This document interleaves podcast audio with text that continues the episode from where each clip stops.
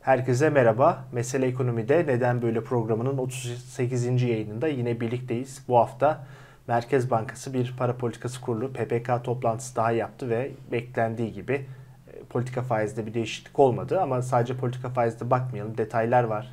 Bu esnada dünyada değişen e, olaylar var. Avrupa'da, ABD'de, küresel ekonomilerde. E, bunların hepsini bir arada değerlendirmek gerekiyor. Bunları da bugün e, sevgili Cüneyt Akman'la kendisi hem aynı zamanda okullu iktisatçı hem de ekonomi gazetecisi ve televizyoncusu onunla tartışacağız. Hoş geldiniz. Hoş bulduk. Şimdi ilk olarak e, karar herhalde sürpriz olmadı. Yani hani herhalde bir şeylerin değiştirilmesi gerektiğini herkes biliyor ama karar metnine bakınca da onu okuyunca da evet bu kararların alınmaması gerekiyor. Fa- politika faizinin %14 olmaması gerektiğini kendileri itiraf ediyorlar ama öyle ilerlemiyor sonuçta. Yine de ama gerçekler de var. O yüzden de e, yani şu anda Erdoğan'ın duruşu, işte bir süre daha elde bunu itebilecek yakıtın olduğuna dair inanç, yani belli bir miktar daha döviz rezervinin bulunması neticesinde e, oyun devam ettirilmeye çalışılıyor. E, yani bugün önce bir şaşırdınız mı siz onu sorayım. İkincisi yani muhtemelen şaşırmamışsınızdır ama böyle böyle düşük reytingli PPK toplantıları ne zamana kadar gider diye ekleyeyim. Ee, Valla bir ani duruşa çeyrek kalaya kadar gider. Zaten oraya çok yaklaştık ama e, hala daha e, köprüden önce son çıkış imkanı var. Onu her konuşmamda söylüyorum. Her e, konuşmamda, her yaptığım e, video çekiminde falan. Yani akla davet etme, e, tebliğ görevimizi yapıyoruz yani öyle. Hani şeyhler falan ortada dolaşıp meyhane şeylerinde geziyorlar da içmeyin falan. Biz de iktisatçılar olarak bir tek kavuğumuz eksik. Bir dahakinde yiyeyim bari. ya kardeşim akla avdet edin yapmayın böyle şeyler. Bakın bu ülkede yazık diyoruz. Yani Hani çünkü Leonard Cohen'in bir şarkısı vardı değil mi? Herkes biliyor geminin su aldığını, herkes biliyor kaptanın vesaire diye gider. Yani çok güzel bir şarkıdır, sözleri de öyle. Durum biraz öyle oldu. Yani e, vallahi yani Külliye nasıl dışındaki diyeyim? herkes az çok görüyor gidişat evet, değil evet. mi? Şimdi e, hep bu e, para politikası kurulunun e, mecburen okuduğumuz yani, iktisatçılara zulüm olsun diye yazılmış bir de uzun yazıyorlar. ne kadar e, içi boşsa o kadar uzun oluyor o yazı. Giderek de uzamaya başladı. Şimdi onu, onu okuduğumda yani hep aklıma şey geliyor. E, meşhur hani Pembe Panter'de e, e, Peter Sellers vardı. E, müthiş bir komedi oyuncusu. Dedektif Clouseau e, şey yapardı. Değil mi? E, rolü oynardı. O, orada böyle bir tanesinde Dedektif Clouseau bir kıza aşık olur. Fakat kız da cinayetin e, en belli başlı şüphelisidir. Yani sonunda masum çıkacak ama e, burada öyle. Önce anlatır Dikkat, yanındaki vardır diyor. E, yardımcısını anlatır. Arkadaşlar sadece der gerçeklere bakacaksınız der. Gerçek bir işte silah nerede bulundu? İşte Mrs. bilmem kimin odasında bulundu. Gerçek iki en son kim kavga etmişti maktulle? Mrs. bilmem kim falan. Gerçek üç falan der. Sonunda bu duruma göre der e, şey kim? Suçlu kim? Tabii yardımcısı Mrs. bilmem kim der. Olmaz öyle şey. Tam tersi alakası yok falan. Şimdi bu Ama para politika seviyor çünkü onu. Şimdi bu para politikası kurulunun yazıları öyle. Gerçek bir diyor işte e, dünyada büyük şey var, problem var. Enflasyon yukarıya gidiyor. Daralma Türkiye'de gerçek iki, evet. gerçek üç, cari açık, gerçekten. Bütün bunların sonucunda ne olması lazım? Faiz arttırmak. Olmaz öyle şey. Onun için sadece komedi niyetine okunur. Başka bir şey değil ama e, hani güleriz ağlanacak halimize e, pozisyonunda. E, Merkez Bankası para politikasını uygulama görevinden tümden istifa etmiş vaziyette. Ki yeni Ve, bir şey de değil bu. Yeni bir şey değil. Bu durum devam ediyor. BDDK para politikasını uyguluyor. E, makro ihtiyati tedbirler adı altında uyguluyor bunu. E, BDDK'nın görevi de bu değil. Böylece BDDK'nın görevi yani bankaların doğru dürüst çalışmasını, doğru dürüst regüle edilmesini falan kim yapıyor onu merak ediyorum. Çünkü BDDK'ya da bu, bu işlerden ona vakit kalıyor mu bilmiyorum. Yani. Aslında oraya bir güzel bir ünlem koydunuz. Çünkü normalde BDDK bankaları daha sıkı e, denetlemek ve onları düzenlemekle, risk almalarını tabii. önlemekle kurulmasına rağmen son dönemde yapılan düzenlemelerde bankalara daha çok risk alın, tabii, tabii, tabii. daha çok kredi verin diyorlar. Yani bu da ayrıca şaşırtıcı bir olay. tabii son olay biraz farklıydı. Baktılar ki krediler böyle hızlı giderse bu döviz spekülasyonlara dönüşecek. O yüzden bir zorunlu frene bastılar ama tam tersine yani otorite e, bankacılık otoritesi risklere rağmen sanki başka bir mandate hedefi varmış gibi ki onu da biliyoruz seçimleri kazanmak ona yönelik anlatıyormuş gibiydi. Öyle öyle yani şimdi bütün hesap şöyle yapılıyor. Yani bunun e, bir ani duruşa bir döviz krizi riskine götüreceği neredeyse matematik kesinlikte. E, sadece şey. zamanlamayı bilmiyoruz. Sadece zaman. Şimdi mesele de şu. E, iktidarın e, amacı bu işi zamanlamayı seçime kadar idare edebilmek. Bütün hesap bu politikaya, yeni ekonomi modeli denilen politikaya geçilmesinde. Şimdi bu yeni ekonomi modeli ne yeni? Değil daha önce Berat Albayrak'ın uyguladığı şeylerin, e, hatta ondan da önce uygulanmış şeylerin bir yeniden e, revize edilmiş hali. Ne ekonomiyle bir alakası var? Çünkü aslında siyasi bir tercih. Sadece siyasi bir tercih. Ekonominin bütün ilkelerine aykırı. Ne de modelle bir alakası var. Model değil yani. Modelde iyi kötü bir tutarlılık ve bir hedefler falan. Bunların hiçbirisi yok. Dolayısıyla yeni ekonomi modeli, yeni olmayan, ekonomiyle ilgisi olmayan ve model olmayan bir şey. E, peki bunu ne yapmaya çalıştılar? Ya bunu biz e, ekonomiyi e, iç kaynaklarla, çünkü artık kendini yürütemeyen bir ekonomi var, seçime kadar götürelim. Hesapta şöyle yapılıyor idi. Ya işte e, dünyada Trump gitti. E, bu şeyler Biden'la belki biraz daha kolay anlaşırız. E, biz de e, nasıl diyeyim e, Trump gittiğine göre Çin'le olan o e, ticaret şey savaşı, e, ticaret savaşı ortadan kalkar. E, biraz dünya rahatlar.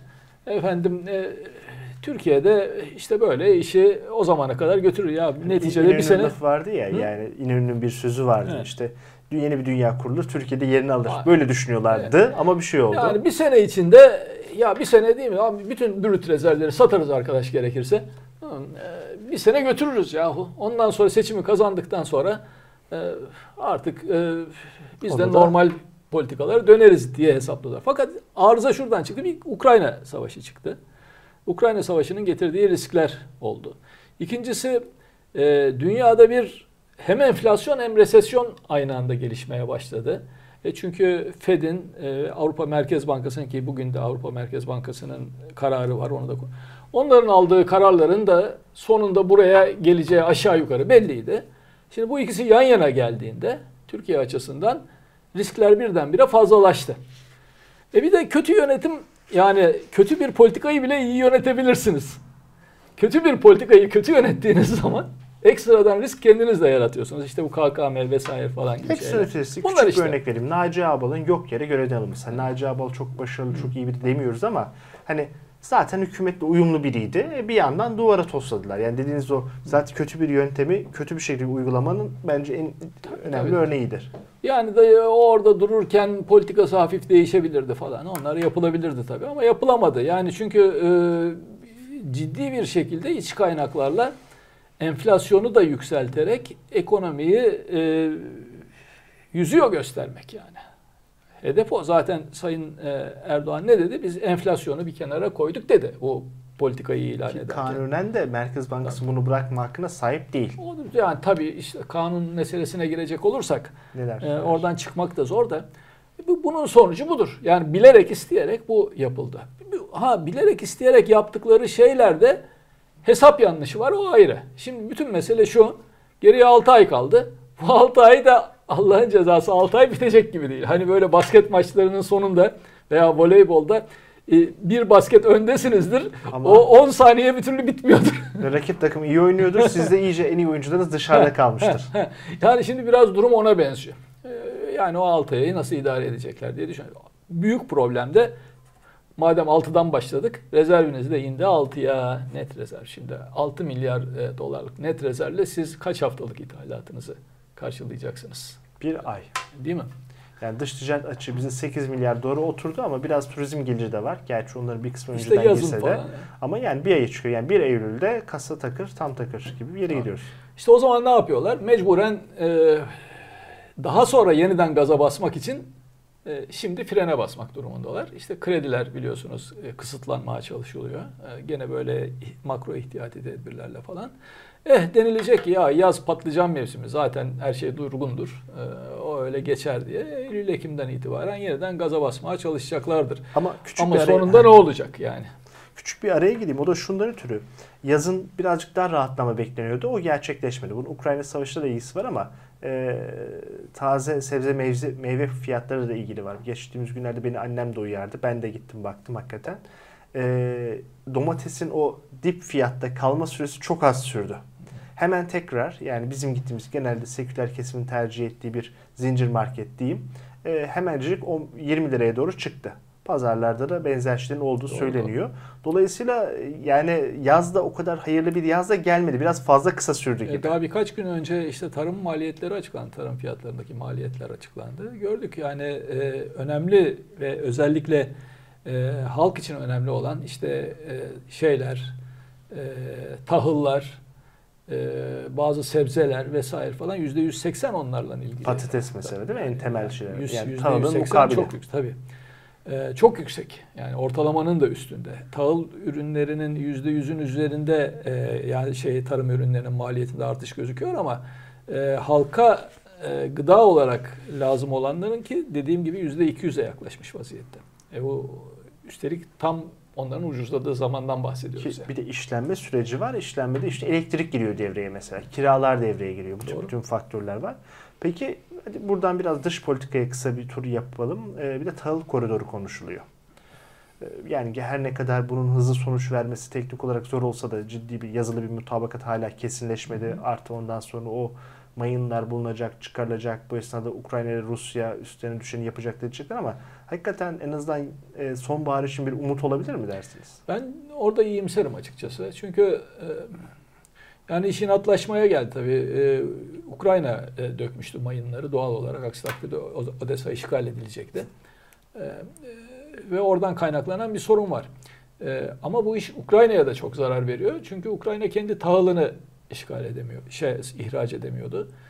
Rusya onun tahılını Türkiye üzerinden satmaya başlamıştı Bir ve kısmını İzmir Evet. limanında demirlemiş geçtiğimiz günlerde. e, Türkiye ile Ukrayna arasında büyük bir problem çıkmaya başlamıştı bu konuda. E, bu Türkiye'nin giremeyeceği bir risktir. Çünkü aslında Türkiye Batı ile olan ilişkisi pamuk ipliği gibi her taraftan koptu. Bir tane pamuk ipliği var. E, o da çok parlak sayılmaz NATO. O da Ukrayna ile olan ilişkiye bağlı.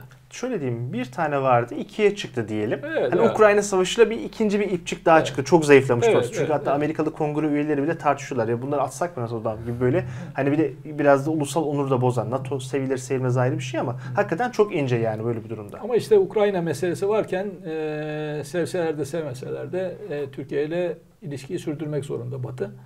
E, aynı zamanda şundan dolayı da sürdürmek zorunda. E, Türkiye bir şekilde e, gaz hatlarının geçişi yani alternatif gaz hatlarının da Türkiye üzerinden geçme durumu var.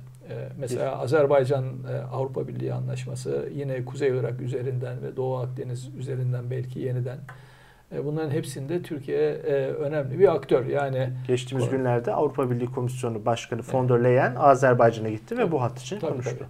Onun için hani e, hani Türkiye'yi sevmeyebilirler e, ama bir şekilde anlaşmak e, zorundalar. Türkiye de Avrupa'yı sevmeyebilir yani Türk yönetimi ama o da anlaşmak durumunda. Ukrayna burada önemli bir nokta. Tahıl meselesi de burada zannediyorum herkesin işine geliyor. Türkiye'nin işine geliyor o koridor. Ukrayna'nın da şimdi artık işine geliyor. Çünkü hani Batı yardımıyla bir yere kadar yaşar. ABD. Rusya'nın da e, öyle. Dolayısıyla e, bir şekilde anlaşacaklardır diye düşünüyorum. Ama e, bu meseleyi ortadan kaldıracak bir konu değil. Yani e, Türkiye'nin tarımla ilgili meseleleri çok daha derinde. Peki e, buradan küresel ekonomilere geçelim. Şimdi e, Avrupa'da ciddi bir durgunluk beklentisi var.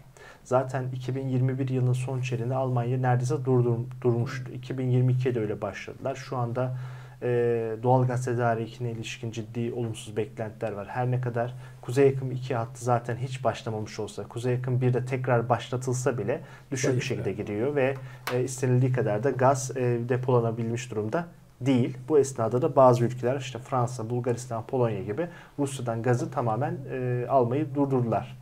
e, dışarıdan elde edilen LNG'lerle de belli bir yere kadar kapatılıyor ama en büyük zayıf nokta Almanya. Almanya'ya bir türlü gazı yeterince kullanamıyorlar ki Almanya hem elektrik üretimine hem ısınmayı hem de doğrudan sanayide kullanıyor. Yani çok e, en bağlı olan ülke. E, bizim de en büyük ticaret ortaklarımız bu bölge. Yani e, %41'ini biz e, Avrupa Birliği bölgesine yapıyoruz ihracatın. %8-9'da Batı Avrupa ve diğer Avrupa'nın Rusya hariç ülkeleri var. E, peki biz nasıl satacağız? Son ayda biraz ihracatımızda biraz böyle büzülme vardı. Acaba hep iktidarın gururla anlattığı bu ihracat senaryosunda da bir e, gedik mi açılacak acaba? Yani Türkiye ihracatta belli bir hamle yaptı. Bu sebebi bir tabii çok şiddetli döviz kaybından kaynaklanan bir e, olumlu kur etkisi. Bu başlangıçta olumlu etkiler, sonrasında olumsuz etkiler. E, şimdi olumsuz etkilemeye başladı. E, ikincisi tabii Türkiye başka ülkeler gibi sanayisini kapatmadı. E, Covid'den daha fazla ölümü göze aldı. E, buna karşılık sanayisini çalıştırdı. E, böylece üretim daha az aksadı. Yani hizmetler sektörü maliyeti... durdu ama imalat devam etti. Evet evet. Yani ama tabii bunun karşılığı da e, gizli saklı tutulan rakamların e, yeterince göstermiyor olsa da o rakamlar e, e, adeta Covid şehitleri verdik o savaşta yani. Herkesten daha fazla insan kaybettik. E, üçüncüsü ise tabii şudur. E, nasıl diyeyim? İnsanlar yani bunu e, bu, bu, bu piyango gibi oldu. Yani Çin'den mal yeterince gelmeyince Avrupa pazarında Türkiye'nin şansı biraz daha açıldı. E, dünyada tedarik zincirleri e, kopunca bütün dünya ülkeleri bulabildiği her malı almaya başladılar. Evet. Yani herkes stoğa da çalışmak istedi. E, Türkiye de bundan faydalandı. Bu üç tane unsurdan dolayı ihracat yukarıya çıktı. Ama hemen arkasında yani ben bunu Para analizde de e, bu modelden daha önce yazmıştım. E, bu yeni ekonomi modelinden. Bu kur kuru yukarıya rekabetçi kur denilen şeyin sonunda e, ödemeler dengesindeki açığı fazlalaştıracağını iddia etmiştim. İşte şimdi sonuç aynen böyle çıktı. Ukrayna savaşı olmasa bu kadar kötü olur muydu dersiniz? Gene olurdu. Gene olurdu. Yani çapı bu kadar belki olmazdı ama gene olurdu. Ee, yani Ukrayna savaşından çok ciddi bir e, darbe yemedi aslında Türkiye. Yani evet. aktivite olarak değil de e, dış ticarette enerji ithalatının payı çok ciddi arttı. E biraz o e, arttı tabii. O onun bile etkisi sonra sonra gelmiştir. Çünkü Türkiye'nin belli bir stoku da vardı. İstese onu o derece yansıtmayabilirdi. Mesela başka ülkelerde mesela Biden'a falan da baskı yaptılar ve o doğrultuda harekete geçecek. Vergi alınmaması benzinden. Şimdi e, bizim hükümetimiz de pekala vergiyi geçici olarak kaldırabilirdi. Yani benzinden değil ÖTV mi? ÖTV kısmı. Yani. ÖTV kısmı. 2,5 lira 3 lira düşüyor. ÖTV, KDV beraber baksanız e, bir ara 7 liraya KDV çok çok KDV'yi kaldıramazlar da ÖTV'yi. O da kaldırabilirlerdi pekala oradan yani veya benzin de canı istediği zaman yapıyorlar. Gıda maddelerinde KDV'yi düşüyor. Yüzde bire düşürsün olsun bitsin yani değil mi? Bu arada yani, ben çok pardon. E, şey 7 lira inerdi çok gülümsemiştim. Ee, Biden 6 ay boyunca ABD'nin stratejik rezervlerinden günde 1 milyon varil satacağını söylemişti kim soracak acaba Türkiye'de ne kadar satılacağını? Türkiye'de bir stratejik petrol rezervi gerçekten var mı? Hani zamanında düşünmüşler Kırıkkale'ye e, rafineri yapmışlar. Olur da savaşta deniz kıyısında evet. olmasın diye ama o günden bugüne devlet aklı gerçekten çalışmış mıydı? Ben de bunu böyle yayına bir ünlü olarak altında düşmesin. falan bir e, çatlak bazı şeyleri varmış, vardı. Çatlak varmış. Orada Öyle mi? kadar Orada doğal bitirilememiş. İnanmıyorum. Evet, yani, yani. Duymamıştım doğrusu. Yani, biz konuşuruz AK Parti yapar diyeyim yani maalesef. yani kusura bakmayın sizi kestim. Evet. Yo işte yani bence e, gayet net sebeplerden dolayı durumun böyle olacağı belliydi. Yani sadece bunun hızı farklılaştı. Yani bu modelin sonucu belliydi. E, dış ticaret dengesinin böyle olacağı belliydi. Yani bir de zaten e, siz eğer enflasyonu yukarıya e, çıkarıyorsanız döviz kurunu tutamayacağınız ayan beyandır. Ha, bir tek bunun ihtimali şu olur. E, yurt dışından buraya ciddi portföy akımı gelir e, veya fon akımı gelir. O zaman e, geciktirebilirsiniz bunu. Yani enflasyon olur fakat bunun döviz kuruna yansıması gecikir. E şimdi olmuyor tabii. Yani e, enflasyonu yukarıya salmışsınız. Döviz kurunun e, tutulması için sadece döviz satabiliyorsunuz. E, onun da artık sınırına geldi yani. Nereye satacak? Bakın 128 milyar dolar konuşuyorduk. Şimdi 200 milyar dolar konuşuyoruz yani. Şu anda brüt rezervler 99 milyar dolar ama Evet. bunun kabaca 40 milyar doları altın olarak Türkiye'de E, tabii, satamıyorsunuz. Geriye kalanında bir kısmı zaten bankaların, diğer merkez bankaların onları da satmak istiyorsunuz. Satıyorlar işte zaten. Yani olduğu kadarıyla bir de kendi ticarete de döndürmeniz lazım. Yani mesela Türk hemen. bankalarının yurt dışında var dövizleri ama onlar teminat olarak kullanılıyor. Yani oyunun sonuna biraz Yani yaklaştık işte gibi. ne diyeyim piyasayı yükseltmesin diye BOTAŞ'a e, piyasadan döviz almayı yasaklayıp kendi Merkez Bankası satıyordu değil mi? Artık satamıyor işte. Git dışarıdan borç bul. deniliyor. 925 Yani milyon avro. Milyar dolara yakın. Artı daha da arttırılabileceğini e, sanıyorum Deutsche Bank de kredi veren söylemiş. Yani bu da aslında biraz hem Rusya'yı sıkıştırmak için yapılan bir karar hem de BOTAŞ'ı yüzer vaziyette tutmak. Çünkü son 12 ayda BOTAŞ'a verilen sermaye veya borç benzeri merkezi hükümet bütçesinden 140 milyara ulaştı. Ya işte Çok yani. ciddi bir para yani. Yani bir iş bütçe kısmını hiç konuşmuyoruz. Bu kur korumalı mevduatın e, olası riski herhalde 200 milyar TL'yi buldu. Yani ve rakamları da açıklamıyorlar biliyorsunuz. 30, 6 ay için 37 milyar e, TL dediler. E, bunun içinde e, sadece hazinenin ödediği para. Merkez Bankası'nın ödediği para yok. Bu arada 6 ay dedikleri de ilk 2 ay, zaten 3 aydan kısa vadeli yok. O Tabii. 6 ay değil 3 Tabii, ay tabii, Yani aslında. sadece şey söyleyeyim. Haziranda sadece yapalım. bunun yarısı kadar. Evet. Onun için e, orada da bir e, frene basmaları gerekecek. Yani zaten e, millet tekrar dövize dönmeye başladı. Döviz tevdiatlar kur e, farkını ortadan kaldırsanız bile e, yükselmeye başladı. A- 61 milyar dolar da kur korumalı mevduat bir durdu durakladı gibi şu anda. Yani nereden baksanız yapılmaya çalışılan hamlelerin tamamı boşa çıkmış vaziyette. 2-3 ay kazandırdılar bunlarla. Fakat o 3 ayın kazandırılması için ödenen maliyet gerçekten hani olağanüstü. Ama uzun vadeli anlıyoruz ya bu maliyetlerin sonuçlarını. O yüzden e, vatandaş da diyor "E, tamam bir şey İşte değişmedi. uzun diyor, günlük vadeden hayatta." anlaşılan artık burada herhalde 6 ay. Yani şunun için söyleyeyim. Mesela diyor ki dolar evet döndü dolaştı. Hükümetin dediği gibi 12,5 lirada kalmadı. 17.60'a geldi ama 27.60 liraya da çıkmadı. Bakış açısı böyle. İşte en son e, yıl sonu için bir yabancı banka 22 lira e, hedefi verdi. Fakat şimdi ben bunları çok e, gerçekçi bulmuyorum. En son şöyle bir şey söylemiştim. E, ya bu 15 lira civarında durur ya 30 liranın üstüne çıkar. O yapacağınız şeye bağlı. Bu yöntemi e, sürdürürseniz 22 lirada da tutamazsınız. Yani. İmkan haricidir o.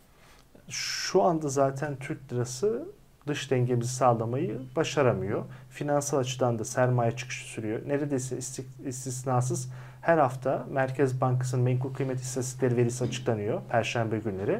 Hem hisse senetlerinden hem de e, devlet iç borçlanma senetlerinden çıkış var ki devlet iç borçlanma senetlerindeki pay yüzde bir. Yani daha neyi çıkıyor buçuk Çıkıyor işte yüzde birinde daha dibini kazımak kazımak gibi bir şey. Ben bunu şey hatırlıyorum. Bu biz çocukluğumuzda ya 90'larda diyeyim böyle şeyin çok krem yiyoruz. İlk başta büyük kaşıklarla yiyorsunuz. Sonra en küçük bir kırıntıyı bile yemeye çalışıyorsunuz. Bırakmak istemiyorsunuz. Bu da ona döndü hakikaten. Velhasıl bir şekilde dışarıdan para bulamazlarsa bu işin sonu geldi. Ee, ha o şeyi bir de tabii e, temel yanlış şurada. KKM olsun. Buna benzer başka bütün önerileri olsun. Yerlilerin döviz e, talebini e, durdurmaya yönelik şeyler. Evet. Ama, Ama- Türkiye'nin sorunu yerlilerin döviz talebi değil ki. Bir ara oydu onu aştı. Ukrayna Savaşı'yla onu aştık. Yani bize bağlı değil her şey artık. Yani asıl problem e, senin yurt dışına ödemek zorunda kaldığın para. 183,4 Türkiye'de mesela ben hatırlatayım yani ye- şimdi e, 70'leri hala hatırlayanlar olur. Kimse 1 liralık döviz, 1 dolarlık döviz tutamazdı. E, yasaktı döviz tutmak yani. E, dolayısıyla yerlilerin döviz talebi falan diye de bir şey yoktu yani vatandaşların. E Türkiye kaç kere döviz krizine girdi. Yerlilerin döviz talebini durdursan döviz krizine girmekten kurtulmuş olmuyorsun ki. Türkiye'nin çünkü asıl problemi dış ticaret dengesizliği. E bu problem daha beter bir hale geldi. Son cari açık verisi ay bir aylık 6,5 Evet. milyar Evet. dolardı. Peki bu esnada alternatif kaynak olarak Suudi Arabistan'ı sorayım. Geldi buraya işte Veliaht Prens görüşüldü. En sonunda da e, Cumhurbaşkanı Erdoğan protokole uymayan bir şekilde ağırladı da. Çünkü Erdoğan'ı Suudi Arabistan'da e, Veliaht Prens'in kendisi ağırlamış. Kral zaten ağırlayamıyor sağlığından ötürü. Yani ama bir şey de çıkmadı. Acaba bizim bildiğimiz bir şey mi var? Bir yandan da böyle 55 milyar dolar gibi şehir efsanesi gibi büyüklükte rakamlar konuşuluyor. Birincisi zaten o soruşturmaya tabi tutulmalı. Yani o 55 milyar e, dolar meselesine e, Rahmi Bey e, tecrübeli bir gazetecidir. Kendisine öyle bir bilgi geldiyse yazar tabii doğal olarak. E, Can Pulak ona söylemiş. Can Pulak e, Ta şeyin e, Özal döneminde Özal ben de dönemi, araştırdım. Hiç hayatta ismini Tabii. duymamıştım. Bir basın danışmanıymış. tabii tabii önemli bir kişiydi o zaman. Önemli bir görevdi o yani. 40 yıl önce. Tabii Can Pulak da meşhur bir gazeteciydi. Şimdi fakat o da birinden duymuş olmalı. Şimdi dolayısıyla birileri böyle bir şey yapmışlar. Aslında bir manipülasyon yapmışlar. Çünkü e, bu 55 milyar falan meselesiyle bayramın da çıkışı olduğundan dolayı e, pat bir e, düşürüldü orada bir günlüğüne fiyat. Sonra yükseldi. Yani bakmak lazım şimdi bu dedikodu ortaya çıktı. E, kim aldı kim sattı değil mi? Onları hiç göremiyoruz böyle şeylerde. Normal olarak mesela tersi yapılmış olsa dense ki ya Türkiye işte şöyle battı böyle bilmem ne oldu ve döviz yükselse o yalan haberlerden dolayı ne olur? Soruşturma açılır değil mi hemen? E şimdi burada tersine yapılınca Daha, daha önce de yapıldı. BDDK işlem defterleri istedi. Evet, evet tabii yani bunun bunun da açılması lazım. Yani Can Bey'e kim bu bilgiyi vermiş? Hükümete yakın kaynaklar mı yoksa efendim bazı finans kuruluşları mı? Kim söylemiş? Çünkü tamamen yalan olduğu belli bir şey. Nitekim bakın bu ilk defa da yapılmadı. Birleşik Arap Emirlikleri'nin şeyi geldiğinde, şeyhi geldiğinde efendim milyarlarca dolar getiriyor bakın göreceksiniz falan diye. Ondan önce Katar şeyhi geldiğinde, ondan önce işte Veliaht Pires geldiğinde bak şimdi tek tek bu dedikoduların hepsi yapılıp her gün o gün bir günlüğüne döviz düşürüldü. Düzenli olarak da şey var. Çin'den gelecek 50 milyar dolar. Bu hani eski hikaye vardır ya Mısır'da işte bir dedesi varmış da çok altın kalmış gibi. Onun gibi böyle dönüp dolaşıp aynı şeyi yutturuluyor. Ee, ama tabii yani şunu gösteriyor. Bakın elinizde bu tür bir yani hani yalancı çoban e, hikayesi gibi e, hikayelerden başka bir şey kalmamışsa çok büyük bir zaaf. Demek ki yani elinizde dövizi tutmak için bu kalmış yani. Bu kalmış. 5 saat 5 saattir diyorsunuz yani. Evet ama işte az önce basketboldan örnek verdiniz ya maçın bitmesine 1 dakika yok, ya. 10 saniye yok. Bayağı bir zaman var ve nasıl çıkaracakları belli değil. Bu esnada Avrupa Merkez Bankası da biraz sürpriz, biraz beklendiği üzere e, bir faiz kararı alarak yukarı doğru çekti faizi ama 25 değil 50 bas puan olarak 11 yıl sonra bir e, farklı bir patikaya girilmiş gibi nasıl sonuçları olur acaba Avrupa için? Valla tabii şimdi e, ayrıntısını da okumak lazım. Bir taraftan da e, Lagarde şey peşindeydi. Bu İtalyan e, olası banka problemlerini çözmek için İtalyan tahvillerine bir kıyak e, yapmak için bir e, plan hazırlıyordu. E, bugün Draghi de e, İtalyan Başbakanı istifa etti oradaki sorunlardan dolayı. İşin o tarafında acaba ne e, neler döndü, neler yaptı onları önümüzdeki saatlerde görürüz. Ama 25 beklenirken 50 yaptılar. Bu önemli bir işaret. Yani e, aslında geçtiğimiz e, günlerde yaptığım bir yorumda onu söylemiştim. E, ECB'nin Avrupa Merkez Bankası'nın bir özelliği var. E, Fed'i takip eder. Fakat biraz geç takip eder. En azından geçmiş, e, yakın geçmişte öyle oldu. Fed de böyle önce epeyce bir tereddütten sonra faiz artırımı, sonra da beklenenin üstünde faiz artırımı yaptı. Bunlar da biraz daha ayak sürdüler ve sonra beklenenin üstünde bir faiz artırımında başladılar. Şimdi bunun Türkiye açısından bir önemi var. Çünkü eğer 27'si galiba değil mi? Fed de 75 yerine ki ben 75 yapacağını tahmin ediyorum açıkçası. Ee, 75 yerine e, 100 faiz arttırımı yaparsa 100 artı 50 Türkiye için çok tatsız bir e, şey demektir. Türkiye kuru bu seviyede tutamaz. Derhal biraz gevşetmesi gerekir. Küçük bir ek olarak şunu dersem, acaba küresel resesyona doğru gidildiği biraz belli olursa sonbaharda bir anda faiz artırımlarının kesilmesi imkan dahiline girer mi? Yoksa hep devam ederler mi? Ha, ben keseceklerini düşünüyorum. Yani zaten e, işin açıkçası bu e, hızlı yükselişi e, biraz da şundan yapıyorlar. Ya durduk yerde enflasyonu siz yarattınız diye merkez bankaların üstüne bir şey var. 40 yıl Evet. önceki gibi. Kı- aynı. E, fakat bu sefer e, de hani e, 10-15 yıl önceki gibi o 2008'deki gibi tersi e, şeyde e, ya durduk yerde faiz arttırımıyla Ekonomiyi durdurdunuz. ekonomiyi durdurdunuz, krize soktunuz bütün dünyayı şey. Yani bu Merkez Bankası da hani aşağı tükürsen sakal, yukarı tükürsen. Dolayısıyla önce bir geçmişteki yaptıkları hatadan dolayı çünkü gerçekten enflasyonun yükselmesinde büyük payları var. E, o, o zaman onları e, ya bak biz bu işi ciddiye alıyoruz diye hani e, sert tavır göstermiş olmaları. E, eğer mesela 100 falan arttırırsa Fed yine zannetmiyorum ama bu demektir ki duracaklar. E, daha önce de şöyle açıklamalar yapmışlardı. İstihdam piyasası bu kadar güçlüyken biraz durmakta da fazla bir zarar Evet, yok. evet, ne olacak dedi ki ben de bu arada katılıyorum buna. Yani e, işte birinci çeyrek bir yüksek bir 1.6 Amerikan ekonomisi küçüldü. E, büyük bir ihtimalle ikinci çeyrekte küçüldü. Daha açıklanmadı ama e, geç açıklanıyor. E, ikinci çeyrekte de küçüldüğü ortaya çıkınca bunun aynı şekilde e, e, yükseltilmesi e, sendikalardan da her yerden de ciddi tepki getirecek. Bu değil de yıl sonundaki asıl büyümeler. Yani buralar biraz Covid ile ilgili ama yıl sonundakiler tamamen faizle ilgili olacak. Evet, Para evet, politikası evet, aktarımı da biraz zaman alıyor. O olumsuz olursa hakikaten ama şu anda istihdam piyasası iyi olduğu için biraz daha eli Doğru ama rahat gibi. E, yani şimdi durum öyle olabilir. Fakat bunun yanına bir de Çin'deki problemlere Evet. bakalım. Yani çok seneler önce e, Japon mucizesi falan konuşurken o dönem de gene böyle yazdımdı. 80'lerin Japonya'da çok 90'ların ciddi başı. problemler var. Ee, özellikle banka ve şirketlerde zombi şirketler. O zaman zombi lafı geçmiyordu işte yani onu anlatmaya çalışıyorduk. Yani kimse inanmıyordu o zaman. Benim gibi birkaç iktisatçı daha yurt dışında onlar da söylüyorlardı. Sonra gördük o 10 yıllık büyük resesyonun ne büyük bir felaket olduğunu. Ee, Japonya'da. Şimdi Çin'de benzer bir tehlike var. Çin'de bir sürü zombi şirketi var. Ee, bir sürü batık banka var. Binlerce yani. Ee, onun için e, ve Henan'da patladı iş.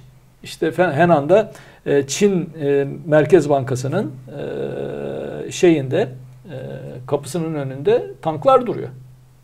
Yani hatırlatırım bankruptcy İngilizce'de iflas demek. Sebebi banka batışlarından çıkmıştır. Yani bankalar batınca içeriye gidip bankalardaki bütün sandalyeleri bilmem neleri kırdığı için eskiden Önce Moody'ler mevduatlar sonra kalanlar. Ki Evet. bu arada şey Faizi Hücum e, filmi var bizde de. Genco Erkal'ını sanıyorum. Onda da böyle oluyordu Evet. bankerlerde. Dolayısıyla yani şimdi bunu da yan yana getirdiğinizde bunlar Türkiye için çok ciddi riskler. Yani Türkiye'nin aklını başına acilen toplaması lazım. Yani gereksiz deneyleri falan bir an evvel bırakması lazım. Ha, her şey ters değil de düz gider. Ukrayna Savaşı bir an evvel düzelir. Efendim Çin'de hiç sorun çıkmaz. E, Ne derler adına dünyada kuraklık e, yerini yağışlı iklimlere falan bırakır. E, ne bileyim bir sürü başka güzel şey tesadüfen hepsi yan yana gelir. Türkiye 6-7 ay daha idare eder. Bütün bu şartlar altında dahi bir sene edemez. Teşekkür ederim katıldığınız için. Ben teşekkür ederim. Ee, bu hafta e, Merkez Bankası'nın yapmış olduğu son toplantıdaki eylemsizlikten başladık. Küresel konjonktürdeki bozulmayı, içeride kalan az miktardaki rezervi ve politik opsiyonlarını değerlendirdik ve en sonunda da siyasi olası sonuçlara e, detaylandırmaya çalıştık. Önümüzdeki yayında görüşmek dileğiyle, hoşçakalın.